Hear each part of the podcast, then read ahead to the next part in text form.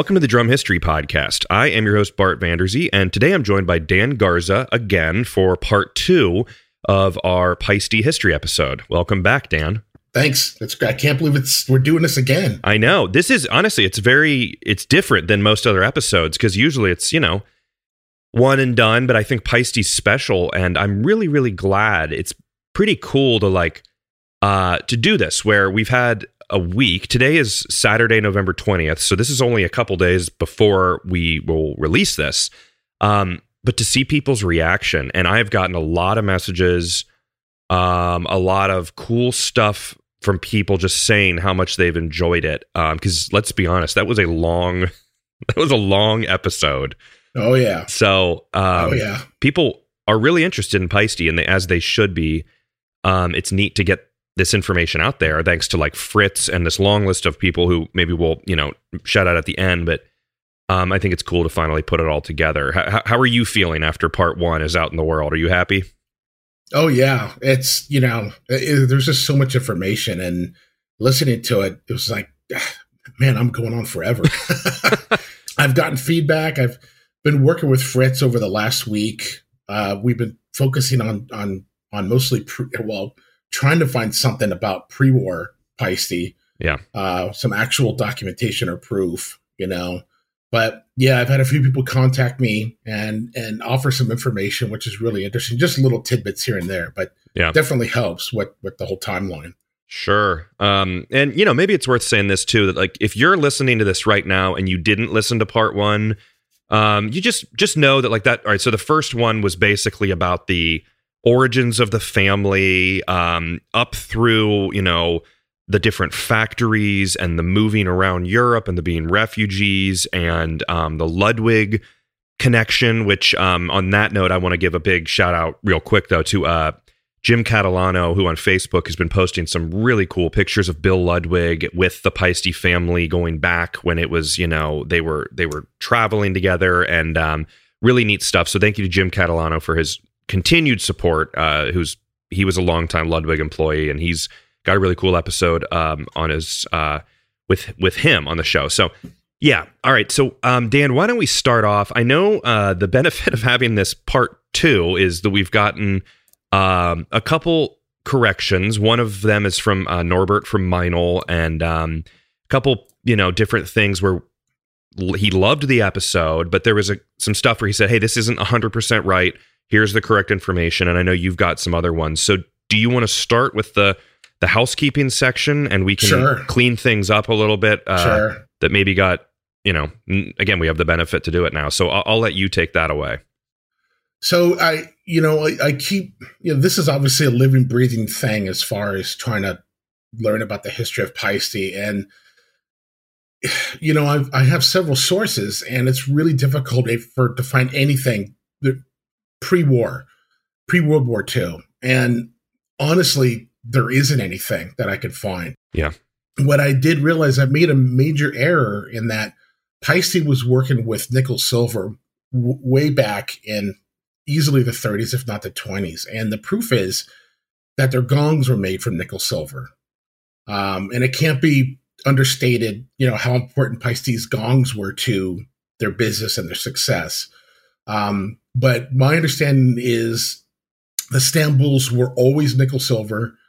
Um, I don't have an official start date, and, and, honestly, I don't think anybody really knows when Paiste's started to make the Stambul series. You know, the, the timeline that I have says 1932, but because there's no documentation, there's no way to prove that 100%. percent mm hmm The other thing I found too of searching pre-war catalogs, all these different drum manufacturers, is I found Zildjian Zilco's pre-war, and I thought, oh man, they had a second line. And then I found out that wasn't a second line; those were A Zildjian seconds or rejects that they just labeled Zilco and sold as a lower price cymbal.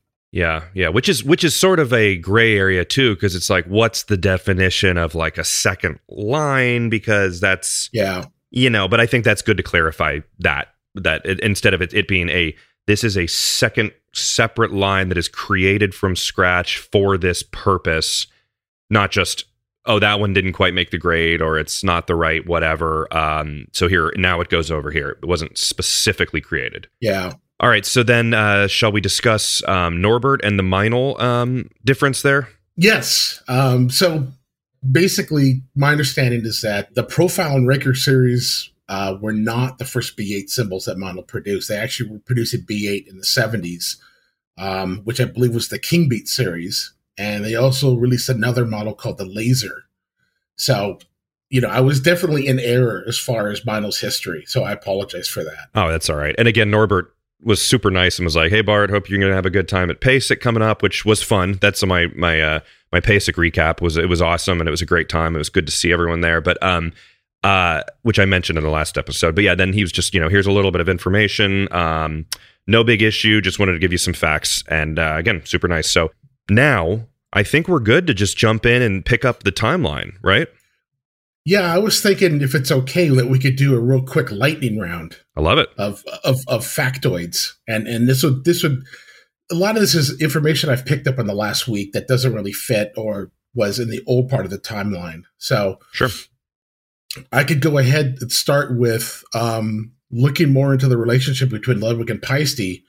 What I found is that um, traditionally in Europe there is a city called, and I'm going to try to pronounce this here. It's called Markneukirchen in southeastern Germany, right on the Czech border. And that was the center of production for musical instruments for centuries. And they would have a huge music fair every year. This goes back well, well into the 1800s.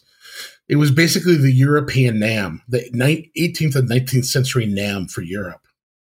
And all the major manufacturers went there, including the Zildjians. Now, this would be the the, the family that produced K Zildjians mm-hmm.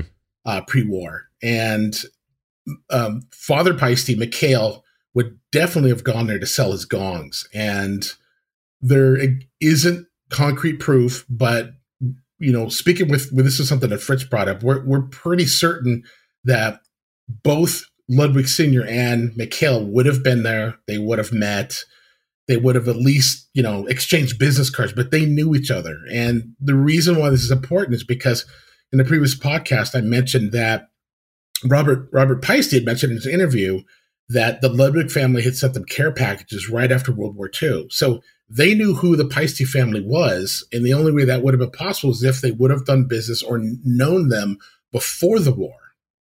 So that kind of wraps up that little sure. tidbit. Yeah good info. Um, another interesting factoid from the early 50s, and this was actually in Robert's interview, was that Father Paiste Mikhail had received a call from a salesman. This was probably right around early 50s when they started using their hammering machine. And he received a call from a salesman trying to sell them basically an automated machine that would produce the cymbal and I guess one fell swoop and probably would stamp it and then sure. had another function for hammering. And the salesman was trying to sell it to to Mikhail, and he replied, "A machine for making cymbals, You can forget that. We don't make pots and pans. We make cymbals."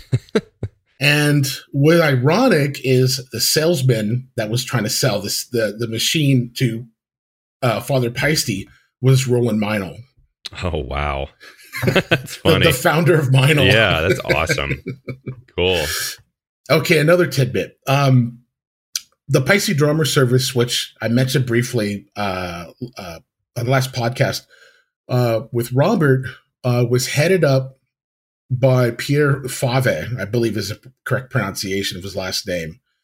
And he was the driving force for decades behind that. I, I believe it was Robert's idea, and he basically started, but Pierre was the one who headed that that project. Hmm. Pierre also was the lead cymbal tester, from what I was told, for decades. He was the main cymbal tester. There's also pictures of him in the old Ludwig documentation of when Ludwig went to visit Paiste and pick out cymbals. Pierre was there working with Robert Jaeger, pulling the cymbals out and explaining them to him. So he was like the number one like technical advisor hmm. for Paiste. Wow. Uh, the, the other person who who needs to be mentioned is Fredy Studer. And my understanding is that Fredy and Pierre were were key people as far as the um, uh, the development of new cymbals. Uh, my understanding, and this is new information I got, is that Pierre was responsible for cup chimes, the bell, uh, extra heavy bell cymbals, and it goes on and on and on. Hmm. But those people are obviously key to to Paiste uh, creative creativeness. Yeah. Another thing, real quick, is uh, Swiss Metal, as we spoke in the last podcast, was originally called their their name was Metallwerk Dornach AG, hmm. and AG is the same thing as Incorporated. That was Swiss Metal's original name before they became Swiss Metal, who produced, uh, I believe, B8 and B20 for Paiste up until '94. Hmm. Um, Wieland Works, Violin Works took over uh, the B8 production. And I found out through Fritz from a firsthand account. Fritz was in at the Sabian plant in Canada. Wieland Works supplies B8 to Zildjian and Sabian for all their B8 cymbals. Interesting. Yeah. Hmm. Wow. Man, you've done more and more uh, homework. okay, well, I've got one more. Sure. This is this is a this is an industry one. So, Fritz is a a friend who is a huge Bonham fan, uh, and this this German gentleman, Fritz told me, was constantly badgering Erik Paiste about finding Bonham's uh, endorsement agreement, and he badgered him for God knows probably years. Erik finally gave in and went in and went to the archives and found Bonham's um, endorsement agreement, the contract, and basically the inventory list of what cymbals that they gave Bonham. When you go to Paiste's site and you see the picture of the endorsement and that inventory list, the reason why they they basically not that they don't have it, but the reason why they can actually produce it is because this German Bonham fan uh, pestered Erik's, you know, incessantly until he actually went and found it. Man, that is awesome. That's such history. That document. you know? The the other thing that this I don't know the gentleman's name. Fritz does obviously. Um, he also pestered Paiste. This would have been around early 2000s. He pestered Paiste to uh, do a special order and, and to make him a set of giant beat cymbals, which they weren't producing at the time. So Paiste went ahead and did that. And one of the things I understood with Paiste's is that if you do a special order, you have to order two of everything. Mm. So there was two complete sets. And right after they produced a cymbal, Steve Jordan, who is famous because he used to be the drummer for David Letterman, and he's been a Paiste player for decades. He was in Nottwil and he saw the giant beats that had just been produced. And he went over and he was talking to one of the Paiste guys, says, Well, what is this? Let, let me play with these. So he really liked them. He said, Well, I want a set too. They're like, Okay. So they made him a custom order set. He takes them back to LA. And then a bunch of his buddies see him. They're like, Well, we want them too. So they started doing all these custom orders for Giant Beats.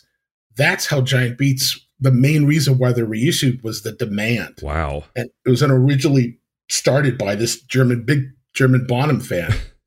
and that guy, uh, we, we owe a lot of, uh, you know, I mean, that's, that's, it's really cool though that something could be so, you know, loved long ago and then brought back because some one, one person, maybe there was a couple people involved. That's just benefit of the doubt, but like one person was so passionate that it actually, they listened. So Paiste actually listened and, and, and did it. Yeah. Awesome. Well, um, and and I have to say that I just saw Steve Jordan playing with the Rolling Stones in Detroit last in between our two episodes, and uh, it was awesome. But for the sake of time, I'll talk about that another time. Okay. But um, all right. So now let's hop in here. Uh, we're I, I promised to everyone this episode is going to be shorter than an hour and a half, like the last one. So let's do our best here to keep it. You know, we got another 40 or 50 minutes. Um, so let's jump in here, Dan, and pick it up where we left off, which was uh, in the 1970s. And we kind of touched on getting into the 2002 series, which is very iconic with rock. So let's let's pick it up here and um, carry on the the Paiste timeline. You got it. So the period of 70 71 a lot of stuff happened obviously with the release of 2002s the other thing that happened which is really important is what i call the great b8 shift of 1971 and that was Paiste dropped nickel silver from all their lower lines and all their lower lines was switched over to being produced from b8 and that includes the Stambul, the Dixie, the Super, the Ludwig Standard, the Stanople, um, and you can actually find these cymbals uh, on German eBay. They they're still around. Hmm. and they're, they're interesting. I mean, they're actually decent sounding cymbals now that they're made from B8. You know, from my personal perspective, I think they're more desirable. Yeah. Um, and this, in I'm kind of inferring or or making assumption that Paiste's did this a lot of ways for economic reasons because the fact that they were going they were starting the production of 2002 and they would only need two alloys now instead of 3 Mhm. They would just need B20 and B8, uh, which probably made production a little simpler. Yeah. Cleaner. Um, Robert knew that they needed a cymbal to compete with the amplified music of the time, which Yep. was getting louder and louder and louder when we get into the 70, 71. So that became the 2002. And it's safe to say that really the sound of 70s rock, virtually every English rock band, um, their drummer used Paiste's cymbals. I mean, you could probably would be easier to name the drummers that didn't use 2002s throughout the 70s if they're an Yeah. English band Seriously. or even or or a European band for that matter. which in in you know you kind of look back i was obviously i mean i was not born yet but i you, you like you listen to the radio you listen to this this amazing music and it's like a lot of these bands were were european british bands at the time that we all love now but i mean i'm looking on uh the symbol.wiki Paiste, you know section though and it's bonham alex van halen who's American, not born in America, but American by band. Um, Cozy Powell, Carl Palmer, Ian Paice, um, Carmine Appice, uh, let's see, Aynsley Dunbar, um, Keith Moon, right? Yeah. Um, Steve Smith, Andy Parker of UFO, uh, Graham Lear of Santana, Barriemore Barlow with Jethro Tull. I mean, it just goes Charlie Watts. Um, it's just insane. Phil Rudd, Roger Taylor. I mean, these are the biggest names. This and Nick Mason, obviously, this had to be just like pretty amazing for the Paiste family. Because I remember when we when on, on part one, we were referring to a section of their history where um they were kind of down financially and they had to Yeah. be making the like uh chains for snow tires and all that stuff um but i mean this explosion had to be good for business obviously Yeah. And yeah, and, and they were they were it's funny because yeah, they didn't have much of a presence in the US during this period of time. Um, it really isn't until 1975 when Rogers took over distribution Hmm. that I don't I don't I don't know who distributed cymbals in the US from 70 71 up until 75 Hmm, if anybody. But in Europe it wasn't a problem, you know, obviously. And you know, this is the music I grew up on and and you know, when you listen back to all these bands, you realize it's virtually, and most of them are Ludwig and Paiste, you know, they kind of go hand in hand. Yeah. Yeah, which uh you know, I always thought as a kid for some odd reason that like Bonham played before I really looked. I mean, I'm talking like when I was like 10. I always thought Bonham played Zildjian for some odd reason. You almost think sometimes like you maybe you think everyone plays Ludwig because that's what the big name Yeah. that, you know, every parent knows and talks to you about. But but no, it's it's uh amazing how how popular Paiste was. So um, and just to reiterate, though, obviously these are B8 cymbals, 2002s. Um. If you could put in a couple words, be like, eh, people loved these because of how clear and bright they were. Is that fair to say? Getting over the music, it cuts through. It's this new kind of rock music. Is that basically Yeah. the, the gist of it? Yeah, B8, especially the way they developed the 2002s. You know, I mentioned in the last podcast, I think, about um, in the old days, pennies were made out of copper. Yep. And if you take a copper penny and throw it against a hard surface like a concrete floor, you hear this really characteristic high frequency ring. And that's that ring. I also, in the old days, when you had telephones, they actually had telephone bells in them. And, the, you know, people have uh, on their cell phones the uh, ringtone of an old fashioned telephone Sure. that telephone bell ring also reminded me of that high frequency ring that 2002s in particular have. Hmm. And you could hear it, and that really cuts through. And there's this sweetness to the characteristics that you could hear, you know, that cuts through all the guitars and vocals and keyboards and God knows what that comes out up top that really sounds really sweet. Yeah, that's a great way to put it. If I could back up a little bit, this, this is just little Sure. little tidbits of information. One thing that's important that's that's really contested is uh Paiste serial numbers. Okay. And this is this is something I see constantly, and I've actually spent a lot of time trying to understand and gather data. Um, Paiste did not apply serial numbers to their cymbals until 1972. People constantly say, "Well, they did it in 1970 because the serial number's got a zero on it." Hmm. Now that's a that's a 1980 serial number. Um, there was Oh, also a transition period um, in 71. The very early 2002s didn't have serial numbers, and they also didn't have the 2002 name on them. It just had Paiste stamped on them, and that's Hmm. listed on the wiki. And 602s had the same thing where they just had the name Paiste, and it didn't say Formula 602 above it. Gotcha. Um, that's what you call the, the transition labels or the transition cymbals. sure. But it's important. It's important to understand because you know, Paiste started applying serial numbers in '72, and they were the only ones. I mean, I I have I don't have the data, but my understanding is Zildjian didn't start doing serial numbers until the mid '90s, if that. wow.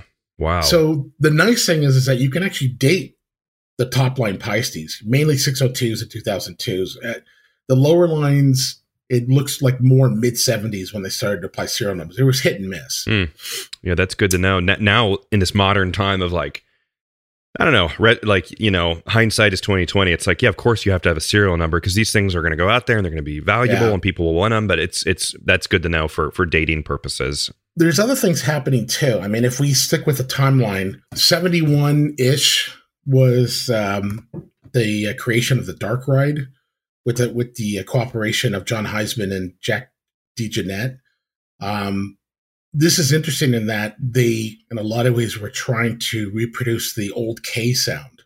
So you've got a cymbal that's heavily hammered and much darker sounding than the standard 602s, because this is based on a 602 cymbal. Yeah. Um, this is considered, from my understanding, the most valuable Paiste ever made. Hmm. Wow. Uh, especially the Dark Ride version. Um, not to get too far ahead of ourselves, but this ended up developing a whole series called the Sound Creation Series, which in 1978, which is basically, uh, you know, Paiste's version of would be their their K Zildjians in a lot of ways. Most of the cymbals were heavily hammered and much darker sounding. Hmm. And you know, it should be noted that this was done in 78 and released in 78 before Zildjian officially revamped or restarted their K Zildjian line in 1982. Hmm. Wow. Even more uh who did it first kind of uh Yeah, so Paiste was definitely ahead of the curve Yeah. on that. yeah. Cool. All right. So chugging along, then um what else in the early 70s? Well, at some point, I think we're going to have to talk about Bonham. Yeah. Yeah, for sure. So let's keep it we could spend an episode on Bonham. So let's Yeah. let's touch on Bonham a little bit. I mean, that's just obviously one of the most influential drummers in the world. I mean, uh, of all time to this day. So so the fact that he played Paiste, boy, that that had to be that's their Ringo, you know? Yeah, yeah. I, I, again, I've had people recently in the last few weeks send me information, which has been really helpful. There is a section on the wiki page under the giant beat cymbals at the very bottom that has a whole section with Bonham's ador- endorsement agreement and his inventory list that kind of lays out, um, you know, what he played and when he played it. And a Hmm. lot of this is with the help of a gentleman by the name of George Flutis, who is on uh, YouTube, who's a fantastic drummer, and he's done all this research. Um, he plays virtually every Zeppelin song, and he plays them very, very well. But he's pointed out with pictures from particular eras what Bonham was playing, and it's very interesting. Uh, in a nutshell, Bonham actually played giant beats on more albums than he did 2002s Interesting. which, which I found very interesting. I mean, growing Yeah. up, I always thought it was just 2002, 2002, 2002. And it turns out that he played giant beats all the way up uh, through Houses of the Holy. And uh, he was using Formula 602 hi hats on all those early albums. Um, Led Zeppelin 1 is really kind of anybody's guess because there just isn't any information as far as any real picture evidence around that time. It's hard to tell. Hmm. But most people agree that it's a mixture of 602, giant beats, and zildjians. Um, we also think that there was an influence from Ludwig because he got his uh, his uh, clear maple set or uh, a thermogloss, I think is referred to it, um, in s- early 69, I believe, with the help of Carmine, of course. Yep. Yep. Yep. and it's believed that most likely Ludwig gave him a set of 602s at that time to go along with the set. Because at that point, Um, they would have had him. Yeah. Yeah. Oh yeah. Yeah. Yeah. And they were selling and distributing them. Yeah. Um, but there's also there's also proof, and uh, there's actually an interview with Fredy Studer who mentions that Bonham had come to the factory in very early 1970, which is it, it was on his inventory list, where you see he picked up a full set of giant beats. Hmm. Um, there's also an interview I read with Cozy Powell where he mentioned that both him and Bonham were buddies in the late 60s, and they were on the, the same club circuit together playing in different bands, and they both found giant beats in the late 60s and were playing them. And the interesting thing they said is that they had problems with cracking their Zildjians. So when they started using giant beats, they found they didn't have that that issue as much or at all, and that was one of the big advantages. Hmm, yeah. Because these Um, are heavy hitting. I mean, it's a new world of Yeah. music, you know? It- Wow. My understanding also is that um, Bonham was disappointed when they discontinued giant beats in '72 slash early '73, and he continued to play them. And he could he especially liked his ride, and he continued to use that ride through physical graffiti. So when you listen to the actual tracks recorded for that album, he's using 2002s, but he's still using his giant beat ride. And he toured with it. So when you look at the 75 tour, the physical graffiti tour, he's still using his giant beat ride. Hmm. And it's not until presence that he's using all 2002s. Wow. That's awesome. And and a 602 medium ride thrown in here or there. Man, just such a cool I don't know. Something about that that sound of Zeppelin is is Paiste, you know, Yeah. for as far as the Oh, yeah. drums go. That's that's so cool to know. Um all right. And then like I said, there there will be at some point, I don't know when, but there there will be a full Bonham episode without a doubt. Um but yeah. Was was he like I mean, you know, was he the top dog really? I mean, I guess I guess also we kind of like make him a legend more and more after the fact, you know, because he's been gone for so long. But did they realize at Paiste, do you think at that time that like this guy is a big deal and we need to take care of him? Um, was he kind of the big dog on the endorser list? I think a lot of it had to do with the band. hmm well, of Um, course. the one thing obviously that younger listeners can't really relate to is that i mean really it wasn't until the 90s that you didn't have access to these bands. And hmm really the only way and this is my experience as a kid was the only way that the, uh, you, you would hear these bands on the radio and you'd have to wait till the song was over then the dj would announce who it was and like what the name of the song was and if you're lucky what album it was on. And i would have to go to the record store to find the album if i wanted to listen to that song and buy the album obviously Yeah. but the other thing is i would go to the supermarket and look for either cream or circus magazines mm-hmm. because that was the only way that you'd be able to actually see the band, see what they look like.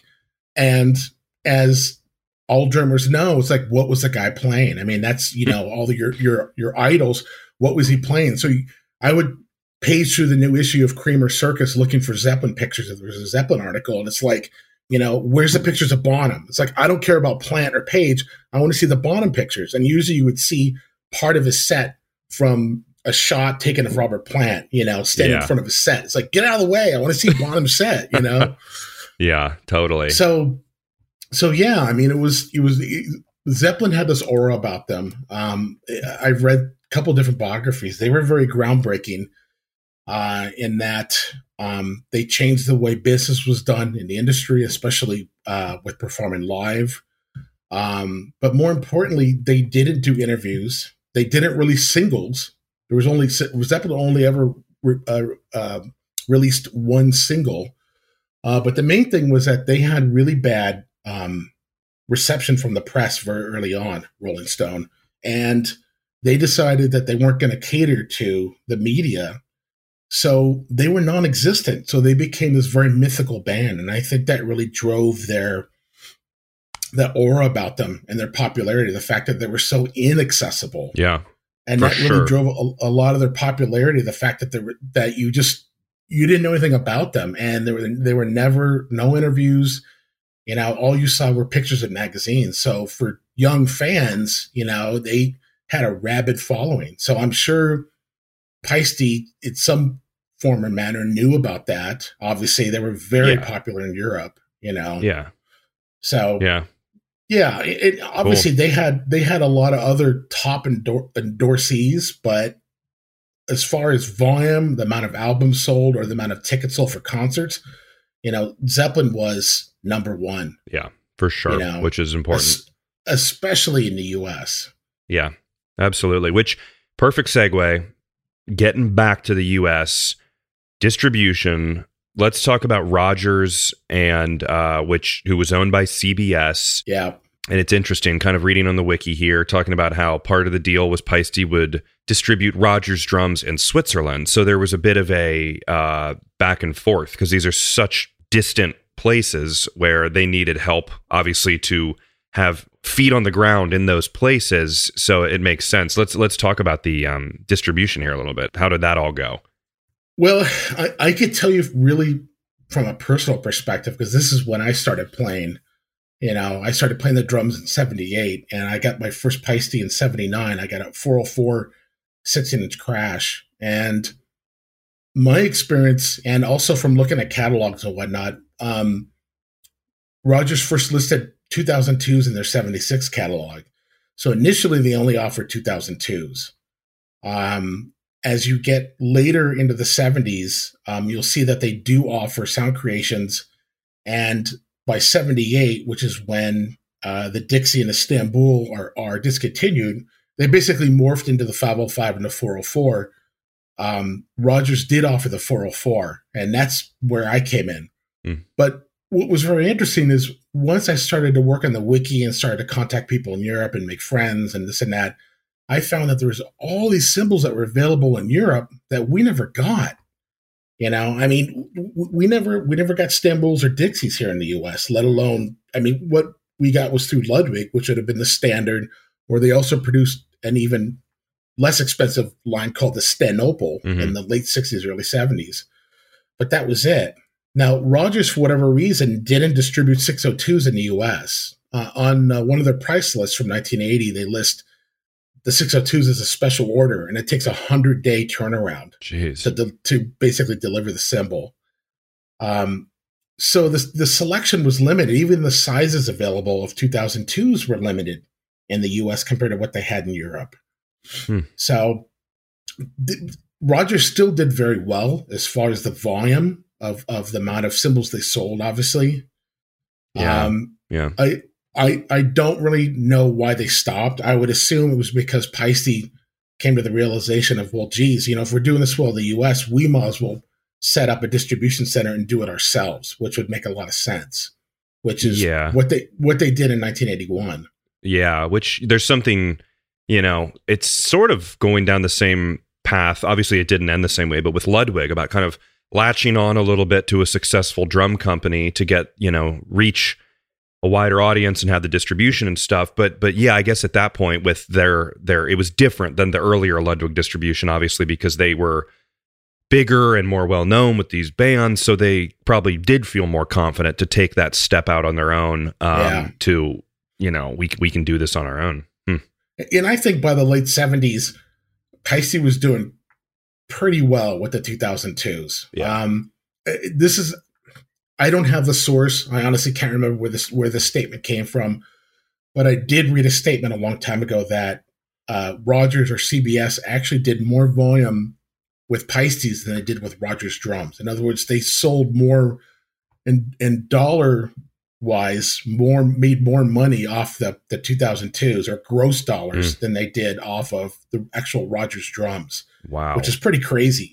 yeah, but I mean, I kind of get it. that's the case. In Yeah. some in some like i remember I, I used to work at guitar center in the drum department and it was like yeah you sell more sticks than you do uh tama bubinga drum sets Yeah. you know like Yeah, people are going to buy more cymbals than they are going to buy a full drum set so yeah, but i'm sure rogers was kind of like geez why are we selling you know we uh, this is it's just an interesting uh dichotomy i guess you could say Here's another thing to keep in mind too: is number one, all there was was Zildjian and Paiste in the U.S. yeah Um, I do know I have a catalog, a Gretsch catalog from 1980, where they actually distribute UFIPs, Hmm.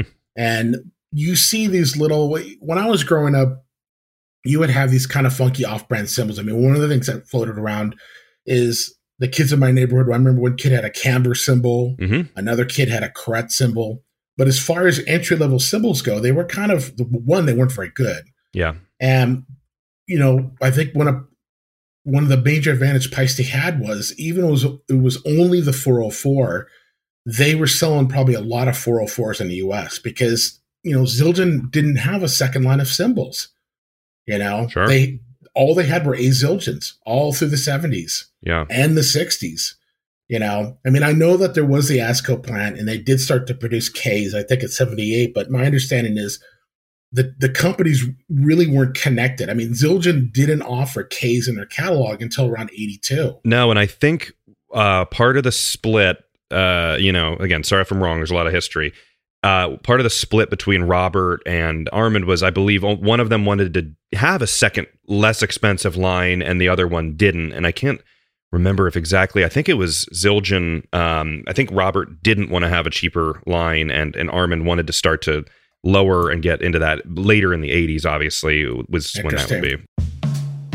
This episode is brought to you by Dream Cymbals. Dream Cymbals is continuing the tasting tour 2021 with a couple new dates I wanted to let you guys know about.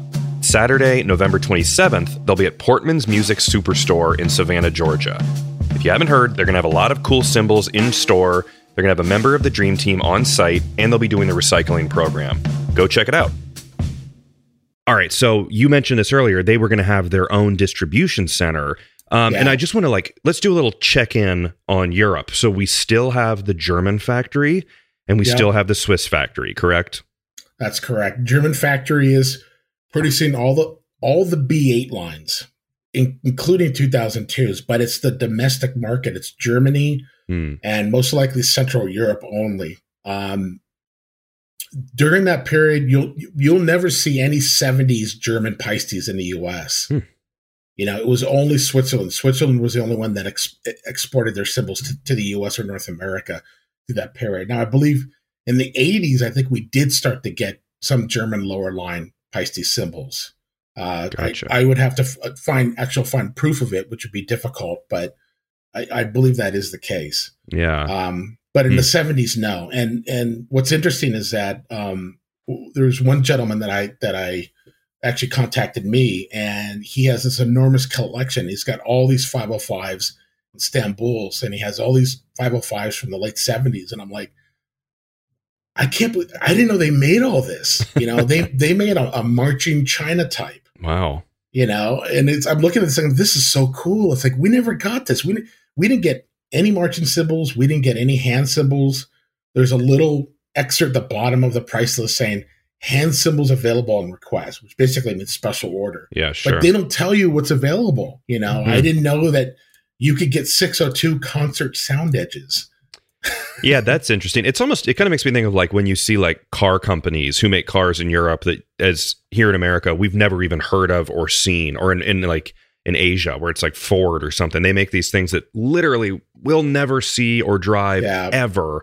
Um, and it's Yeah. it's super similar to that. Um, so all right, while we're kind of like while we're over in Europe checking in, so we still Robert Toomas, everyone they're they're still running the show. The family is still very much in charge, right? No one has been yeah sold to another company or anything. It's still a family operation. Now, also one more thing about the German factory. My understanding was that, um, you know, Father Paiste passed away in '63, and and Mother Paiste, which would be Robert and Toomas's mother, took over in some form or manner of hmm. running the factory in Germany. And and I'm sure she, in some ways, at some point became more of a figurehead, but she lived in that little house next door to the factory until she passed away. Wow. So I, I thought that was very interesting. It's you know all in the family. Yeah, that's exactly right. My understanding is uh, when Erik visits a German factory, that's where he stays Oh, cool. And his in his in, in grandmother's house. Wow. That's cool. All right, then let's pick up back there and kind of go from the 70s into the 80s. And we're correct me if I'm missing anything, but let's maybe jump. Um, let's hear about the distribution center or if there's any other lines along the way there. Well, I already kind of mentioned it, but the Sound Creation series was released in '78, Yeah. and it's kind of a mysterious series. It was a, it was very expensive, but I own several sound creation cymbals, and I have to tell you that I absolutely love the sound creation series. And there's a lot of like really hardcore sound creation fans that that want Paiste to bring them back. But honestly, the 602 Modern Essentials series is really kind of the grandson of sound creation in a lot of ways. That was the same general intent was to make a more exotic, darker, uh, you know, deeper sounding type of cymbal. And again, they're basic, you know, they're basically 602s that have been heavily hammered. Yeah. And and you know, and and the sound changed quite a bit, but I I still love the sound creation series. And um, there's quite a few of them still around. And the dark ride continued all the way through the 70s and 80s with the sound creation series. And the sound creation series and the 602s were discontinued in 94 because uh, Swissmetal ran into financial difficulties and they stopped producing B20. So for hmm. people out there wondering why they stopped producing these cymbals, that's the reason why. Wow. You know, it's it's just a, you know, it's it's it's obviously a thing. It's it's the cymbal companies rely so much on the, you know, metal manufacturers that that controls a lot there's a lot of forces at play that can can affect um, you know the creation of a line or a cymbal. It's like, well, we can't do it anymore. We lost our distributor. So that's that's just yeah. an interesting side note. Brea Distribution Center. So Brea is pretty much due east, a little southeast of downtown Los Angeles. So I was really happy that they uh, decided to to uh, establish the distribution center here because it was close to me yeah, for sure. what I what I can tell you from a personal perspective was, I I grew up here. I moved back east for three years from seventy nine to eighty two, and then I, I was back here in the summer of eighty two. So Brea had really just got up and running by then, and I was buying my Paistes back east, and I had bought a 404. Then I moved up to 2002s, and it was very difficult. I had to drive into Boston. Well, I had to get my dad or my parents to, to drive into Boston in order to, to go to a music store to buy them. And the selection was pretty thin, you mm-hmm. know. Um, but I very strongly remember when we moved out here in the summer of 82, the first thing I did was hit the music stores. And of course, there was Guitar Center, which was the old school Guitar Center. I mean, it was ground zero for Paiste. And I can remember walking into the old Guitar Center before they moved it in Hollywood and the drum section, the center of the drum section was this huge Paiste display, and they had a percussion set. If if uh, the, the listeners know what that is, and they had racks and racks of 2002s, and and and this is when they did the the color label shift. Yeah. In 81, so no more black labels, they're all colored labels. They had green label 505s, they had brown label 404s, they had a ton of 2002s.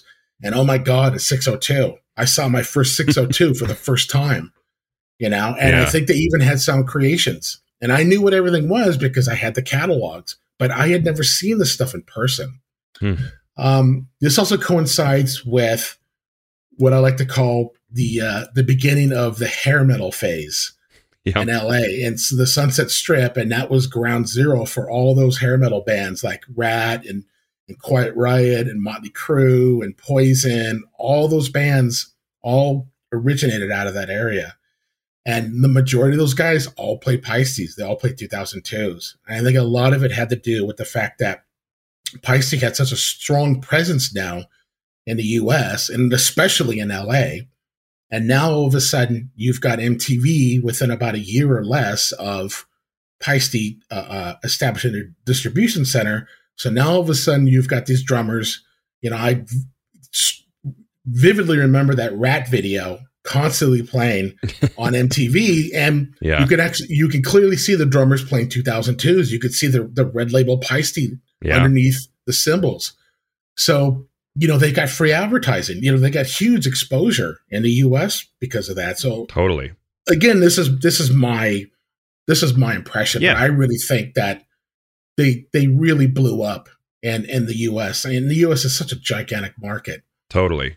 Another thing that's really, really important, if we back up just a year, was Paiste released the Rude series in 1980.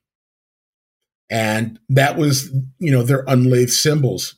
And again, that was Paiste, you know, being innovative and producing these cymbals for metal, punk rock, really really loud music. Sure.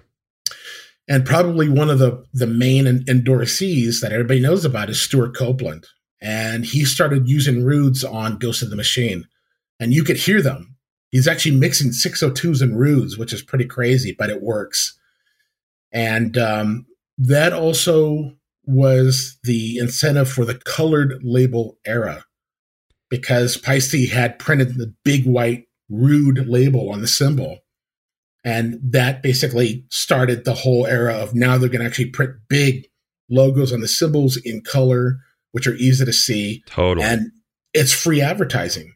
Yeah, and, and, oh my god, I mean that the colored look. I mean, I consider myself a bit of like an outsider. Again, you are like the Paiste expert, but I just have to say that the colored logos, even getting further down a little bit, the the actual literally colored cymbals, which I'm I'm sure we'll talk about, but those colors, I just think of that red 2002, and I I, I used to have a 2002 crash man, it just pops. It is such a unique, and that green on the 505, it's so just, yeah. it draws your eye to it. And it's like, this is different. And, and it makes sense that it's because, um, you know, there's, there's music videos, there's all the stuff they know advertising, and that's, that's really effective.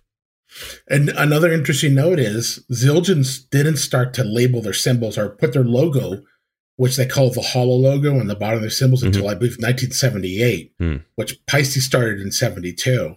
Gotcha. Um, and I believe, I think in 81 ish or 82 is when, when Zildjian went to the solid black logo on the bottom of the cymbals. But my, again, this is my interpretation that I believe Paiste led the way again with this. And, and they continued innovating. I mean, it was, you know, the percussion set was, was absolutely I, I, remember seeing it and it had the most odd things in it you know the roto sound and cup chimes and these little tiny gongs a sound plate this big rectangular piece of bronze um you know the bell cymbal. um obviously the flat ride i mean it goes on and on and on but the probably one of the biggest things that really defines the 80s is the color sound cymbals yeah for sure. God, that sticks out. Even today, you see yeah. A, a, lot of red. I always I always typically see drummers with like red drums, red heads, red cymbals. it's like it's super cool looking. I mean, I've never actually played them. Um how do you think they they they stand up um quality wise because you s- someone might look at it and go like oh that's a gimmick the cymbal can't be that great you know H- how do you like them well my understanding is that there were 2002s Sure. And you you could tell from the lathing because 2002s have a very distinct type of lathing where it's not it's it's asymmetrical. It gets tight and then it widens out, and then it gets tight again, then it widens out. Hmm. Uh, it's kind of like the, the grooves of a record, and you have these kind of w- wide areas between songs, if that makes sense. Yeah, yeah. Um, my understanding is is what uh, Paiste did was they had to produce an, an extra bright version of the 2002s, and then they coated it with a lacquer for the color, and that tended to to dampen the cymbal and dull it down. So they they they pre-emphasized yeah. the brightness to counteract the fact that it was going to be muted and and and duller sounding. Mm. And it was the era of MTV, and you see all these new wave bands, especially from England. These guys are playing color sounds, and it just I mean, it falls right in with the whole visual aspect of the big 80s with the hair and the big clothes and the makeup and you know everything was bright and shiny and new and neon and technology and you know yeah. it's just it's uh, another innovation you know yeah it, totally. it really you know and they were wildly popular. I mean they're all over the place. I just i remember every week a new video would come out from from some new band and hey the guy's playing color sounds you know? Yeah totally. Did they did the color with the lacquer was the technology figured out right away you know? I mean did they have it buttoned up or did they start to like chip off or w- were they pretty you know uh durable? Uh as far as i know i mean if if you clean the cymbal if you use an abrasive cleaner the the uh, the lacquer will come off. You'll see okay. it. It'll start to work just like the labels themselves the colored labels. Yes. If you use an abrasive cleaner what will happen is the high spots will wear out first, which is areas that are between the lathing grooves that stick that stand proud or, or stick up higher Mhm. on the cymbal. Those will be worn out first. So you'll see that on old color sounds. You have to be really careful not not use a really abrasive uh, cleaner. The other thing about the color sounds is again, I, I a little quip that I saw was supposedly um, Nick Mason had asked Paiste to produce all white cymbals for him Cool. um, for the Wall Tour in 1980. wow. Now, I've never seen any pictures of that of him playing white cymbals, but supposedly that may have been the spark or the beginning of the idea of actually applying a colored lacquer to the cymbals. Yeah, I mean Nick Mason, man. I mean he uh, having a big player like that could really pull some uh, some weight. So all right, so color and then and then let's keep chugging along here because we're we're close. I mean we're we're in the 80s. I feel like it it you know we're in the. It says on the wiki here a couple times that we're we're still in the golden era, the second golden era. Is that pretty true? I mean this would be the the rise of the 2002s and all that stuff. Is that kind of what constitutes the quote unquote golden era? Yeah, that's that's kind of my personal little saying that I like saying that you know because this is the era that I I grew up with and I was playing drums and you know again this is pre Sabian. I mean Sabian didn't really come onto the scene until '83 as I you know I I knew but I found out the details from listening to your your Andy Zildjian podcast which is Mhm. great. Yeah, thank you. Um, but yeah, I, I, you know, it was, and, and you know, again, my personal point of view was Zildjian was kind of resting on their laurels, and Paiste had all these, you know, new young bands, and and the music style had changed, the look had changed, and Paiste was right there, you know, right right in the moment, you know, supplying what what needed, what, what the you know new new bands wanted or needed. Um, Totally. one of the one of the big things that happened too during this era, if, if we go to '86, is what I call the Great Phase Out, and that is when Paiste did a major shift and and discontinued a, a whole bunch of their lines, and, and in some ways they semi discontinued the 2002. But there's a story I have behind this, and again, you kind of have to be around my age. A lot of younger listeners don't realize that there used to be a different Coke. Mm-hmm. And yeah. there was in in 85 i was working in a liquor store and the new coke came out and what what uh, coca-cola had determined that people needed a new flavor and there was all this competition. They used to do these taste tests with pepsi and how everybody preferred coke. But for whatever reason they decided their marketing department over has decided you know what? We need a new flavor. We're going to retire the quote unquote old coke and we're going to come out with the new coke. Well the new coke was softer tasty and it didn't have the snap that the old Coke had, and it failed miserably. Now, there's an, a parallel to that with the 3000 line.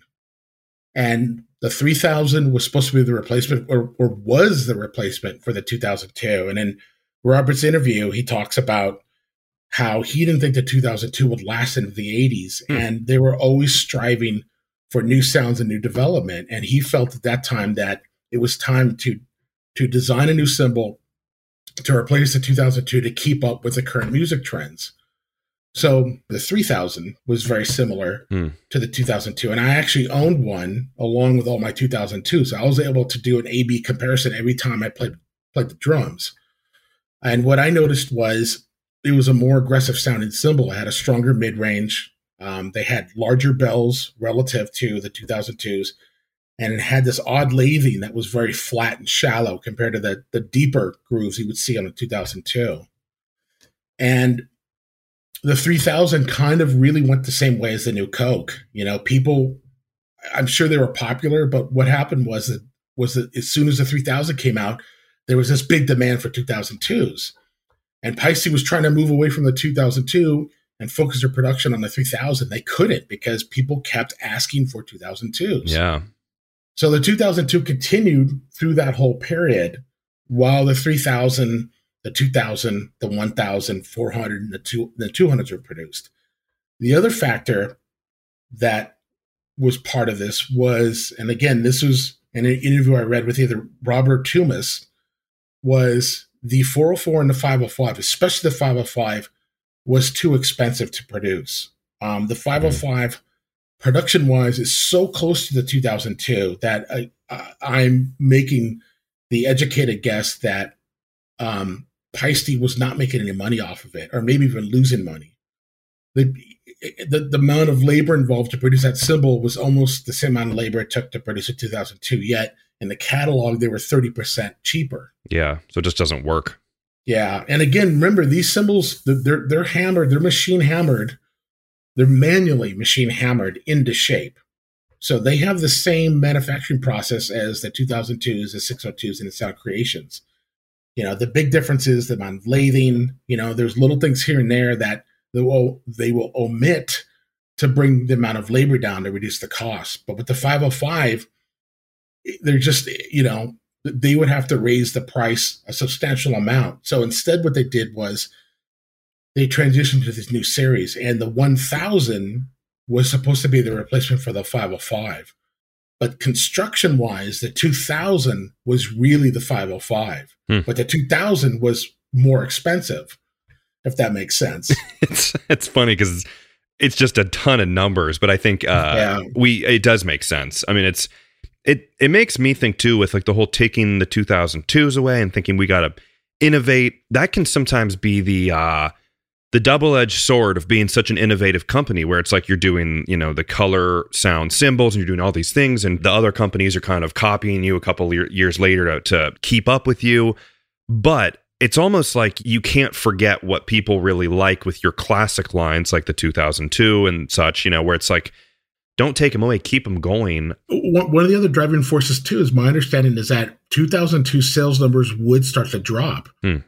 so you know, Paistes looks at their sales numbers and said, okay, well, 2002 is losing popularity. You know, it, it's not fitting with with the times, with the styles of music that are out now. So let's develop something new. So they develop something new and release it. And then the customers are like, well, wait a second. We we like 2002s. We, you know, we yeah. want to keep you, we want to keep, you know, don't don't discontinue them. So all of a sudden demand shoots way back up again. So the price says, okay, uh, geez, all right, well, we got to go back. yeah.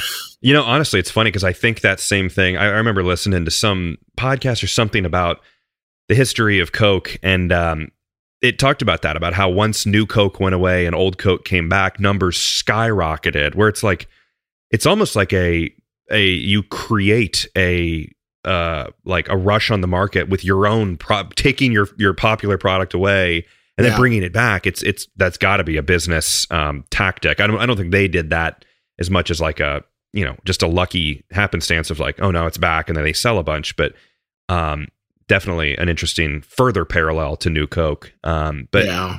so all right on your timeline here 86 is really kind of where it stops. And even on um Paiste's website it goes 81 to today. It basically says um uh, looking at T- Paiste's history on their website, the company gains a firm foothold in the world's largest musical instrument market with the establishment of Paiste's America, uh, of Paiste America in California, which we talked about.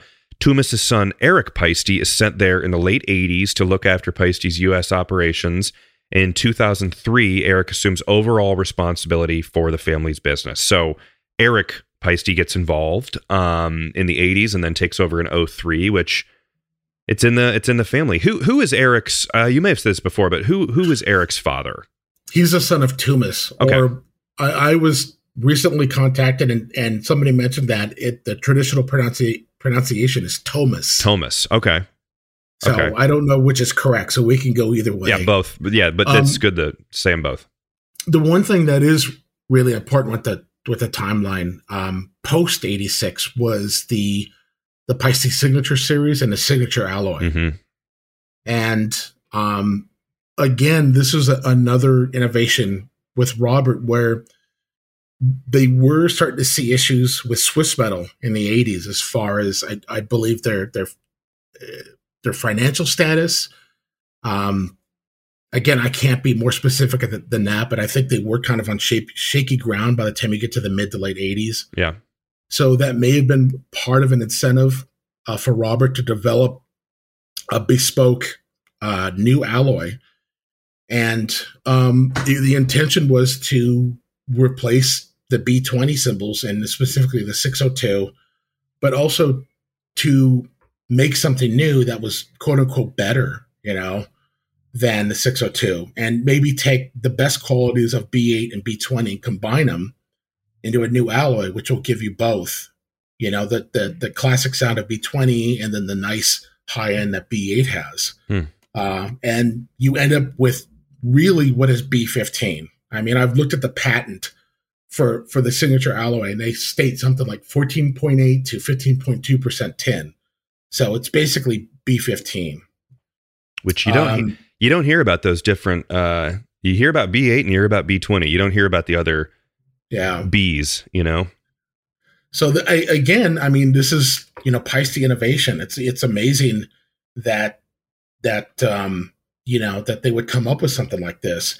And the story goes that Robert had tried several different mixtures, uh, you know, B10, B12, B15, you know, yada yada yada, and he found that he liked the sonic qualities of the B15 alloy the best.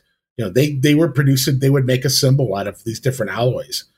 And this is what what he really liked so he decided to go with this. Now my understanding not to get too technical is if you stay below b12 which is 12% uh, tin the alloy is what's called single phase which means that the copper and tin are completely mixed together.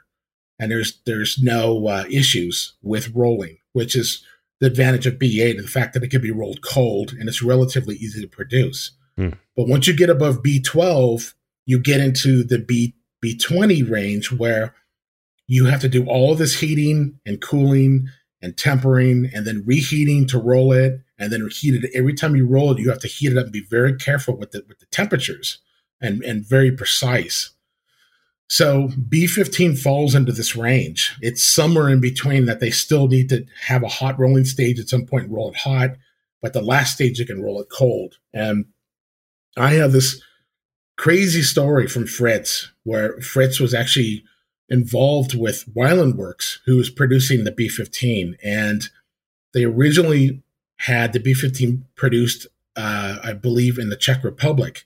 And they had all these issues, and the very early signatures were actually produced with this alloy, and they had a lot of cracking problems.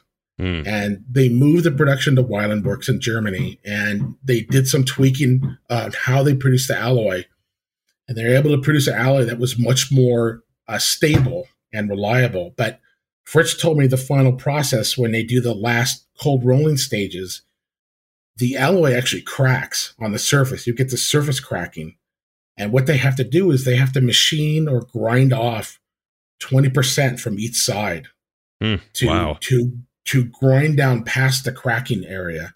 so you lose 40% of your material right off the top before you're actually even able to make a cymbal out of it.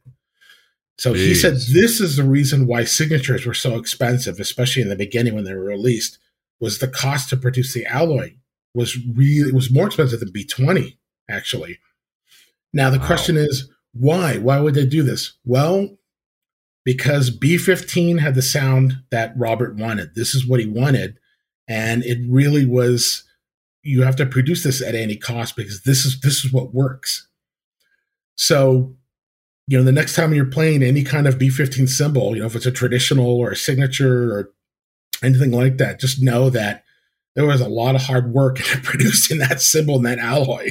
Totally. Know, it's very it's very special. Yeah, even the the development of figuring that out of like how to how much to shave off and all this stuff is just it's just insane. But that's Paiste in a nutshell right there. Um, yeah.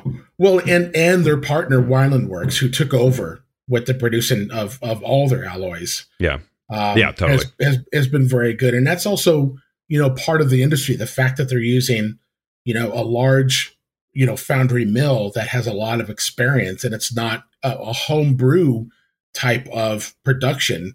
They're using what the best term could be is the scientific process. So they're very very accurate with their their production and the process, and very consistent with that alloy. Yeah, totally. Man, um, so we're getting obviously close to the end here, and uh, I've I've promised people we won't have another as much as people might want. Uh, three hours total of Paiste history. We'll keep it relatively uh, shorter. But so, talk a little bit about as we wrap up the the, the new B twenty, and I know our friend uh, Fritz Stager was involved in it. So, what's the deal with that? So, um, I believe it was was it 2011 when the new 602s were released? I could be wrong on that mm-hmm. on the release date. And then of course there's Vinny Colaiuta with with the Modern Essentials, which I was blown away when I saw that. I mean, I couldn't believe they got they got Vinny. Yeah, for sure. Paiste got Vinny. I can't believe this. you yeah. know, they might as well have gotten Buddy Rich to endorse them. yeah, know? totally. Really.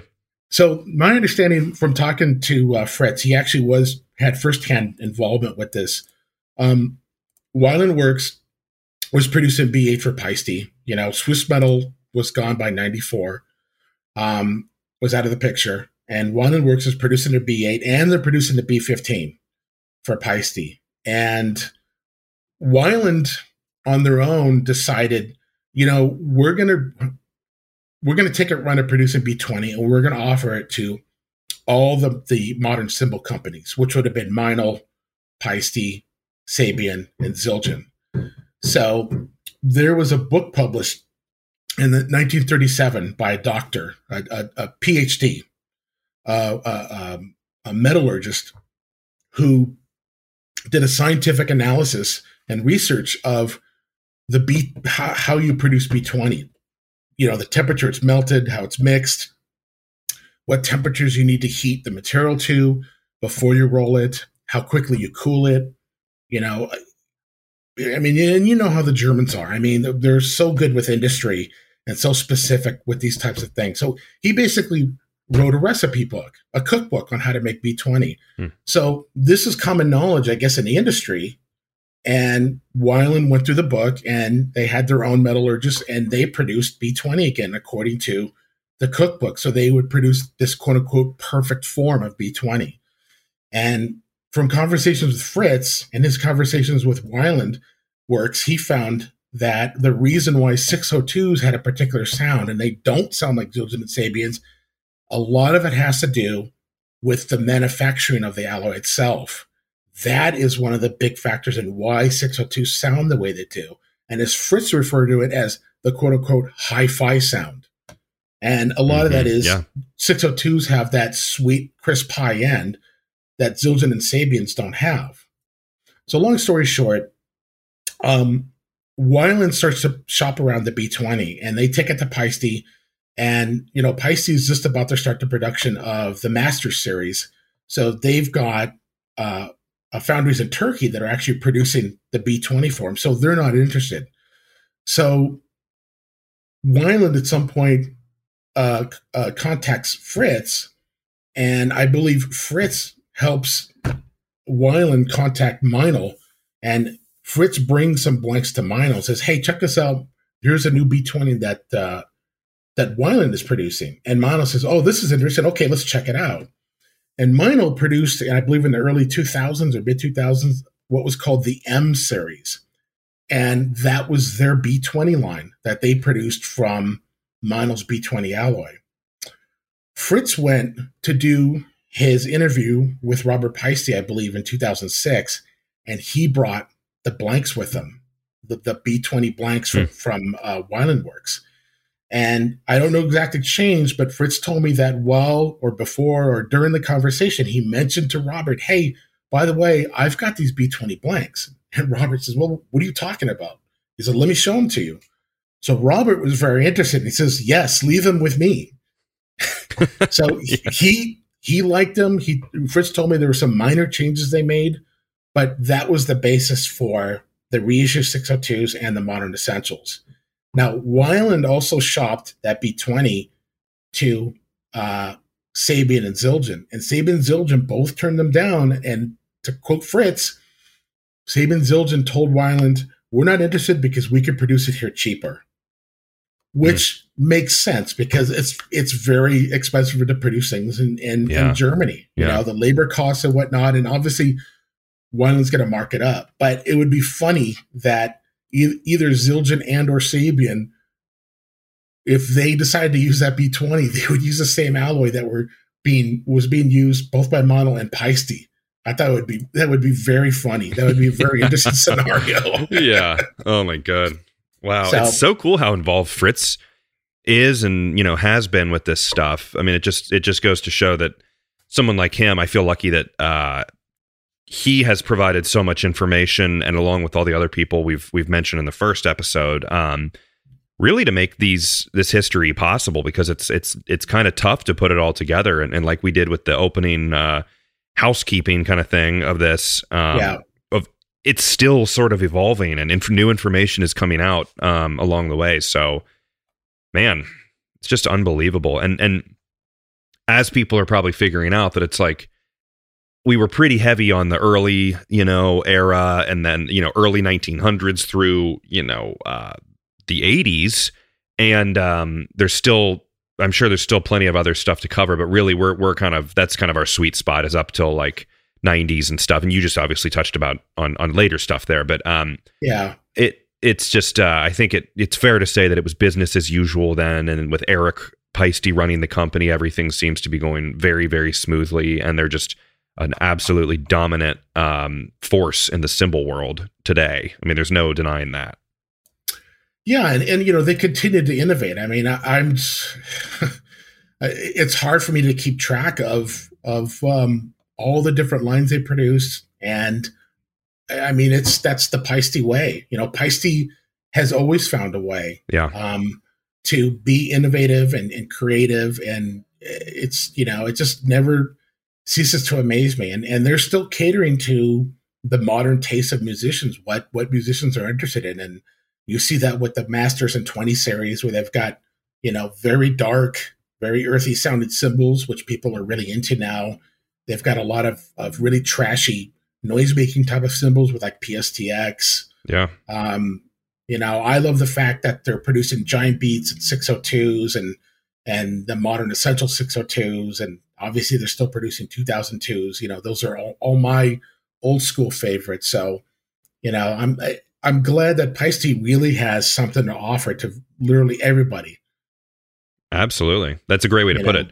There's something for everyone. Um, so yeah, maybe if you're listening to this and you are like a player of one of the other brands, um, go out and get some Paiste cymbals because obviously they're they're unbelievable. But I think most people have played them and know just how great they are. Um, but cool. Well, Dan, let's tell people here. Um, well, first off, thanks to everyone who's listened to both episodes all the way through. Um, that's a whole lot of Paiste content. You're like at over two and a half, almost three hours of Paiste history, which I think is is really cool. I was, like I said, very surprised at like the day I released it, how many people were like, "This episode was great, can't wait for part two. Um, so they they seem to everyone seemed to enjoy it. So I hope everyone liked this one too. Um, uh, let's just tell people. I think the best way to to see a lot of your documentation of all this would be on cymbal.wiki um, and click the Paiste tab there, and you can go in and see a lot of this. Um, yeah, and it's pretty obvious, but you can go to Paiste.com, P A I S T E dot com, and then you can see, you know, everything Paiste's doing today. Um, and I've met a few folks at Paiste, like I mentioned in the first one. Um, and they're just super nice people. And I'm I'm just so happy that I could finally do an episode um, about Paiste itself. a, a word about the wiki. Um, the one thing I want to mention, and I mentioned at the beginning of the pod, of this part of the podcast, is you know the wiki is ever expanding, ever growing, and there's always updates and changes. So, uh, you know, obviously, I try to be as accurate as possible, and a lot of times you'll see question marks or asterisks next to a particular date or a statement. And that's because it's a lot of times it's hard to produce any kind of hard evidence. And some of it is Sure. word of mouth you know, this person talked to so and so at Paiste, and this is what they said. So, you know, take that, you know, take what you read with a grain of salt, and that we've made our best effort to be as accurate as possible. And I've got some great sources. Obviously, the knowledge I gained from Fritz has been exponential, you know, and it's been really hard to to digest all of it. Yeah. Um, but you know, we, you know, the the people that that work on the wiki have made a really, really hard effort to try to be accurate. Um, there's a lot of detail stuff. I, I originally got involved with this because I wanted to collect Paistes. That's how I got involved with the wiki, and I want to learn more about the history and what would be an interesting cymbal to to buy, not necessarily for value, but more just I, I was really interested in their B8 history. hmm So that's how I really got involved with the wiki, and it's I got sucked in, you know. Totally. And it just was just a case of more and more and more. The more I learned, the more I, I wanted to know, and You know, it's fascinating, but the information is hard to come by, especially if you go back before the 70s and especially before the war. The information is virtually non existent. So, yeah. yeah. That said, I mean, virtually anything, especially when you're looking to try to date a cymbal, it's really important. With with the, the prices people are asking now for cymbals and a warning that there are people out there that are trying to sell you know lower level cymbals. I've seen a few people will try to sell like nickel silver ludwig standards and ask you know $350 for it. And it's no this is you know a mid lower even entry level cymbal and it's not worth $350 so it's, it's, important to understand what you're looking at and to date it and to know what model it was and you know its intrinsic value and are, you know are you really willing to pay that much? But yeah. that being said that is some of the the incentive behind producing the wiki you know is education. So people understand you know what Paistes are what where they came from how they got to where they are now you know it's it's a rich history. Absolutely. And, fa- and a fascinating history yeah, totally. Which isn't over. Um, there's plenty of Paiste uh, to come. It's not going anywhere. So, yeah. All right. Well, again, thank you to everyone um, who we mentioned in the last episode. I mean, I guess real quick, we'd say like I think Steve Black. I believe you said Todd Little, right? Was a big help to you. Um, yeah. Fritz Steger, uh, Raphael Zimmerman. Um, let's see, Tim Shahady from Paiste, who talked to me a little bit at, at some of the shows and stuff. Um, and obviously. Dan, thank you very much. So, uh, again, everyone, Dan Garza has been our amazing guest and uh, our, our guide through the history of Paiste for this two part mega episode. So, um, Dan, thank you so much for doing this and just really taking all this time and effort and redoing things and finding stuff. It's just been amazing. So, I, I really appreciate you getting this Paiste history out in public and letting me be the way you, you did it. I'm honored. So, thank you for being here. Thank you. If you like this podcast, find me on social media at Drum History and please share, rate, and leave a review. And let me know topics that you would like to learn about in the future. Until next time, keep on learning.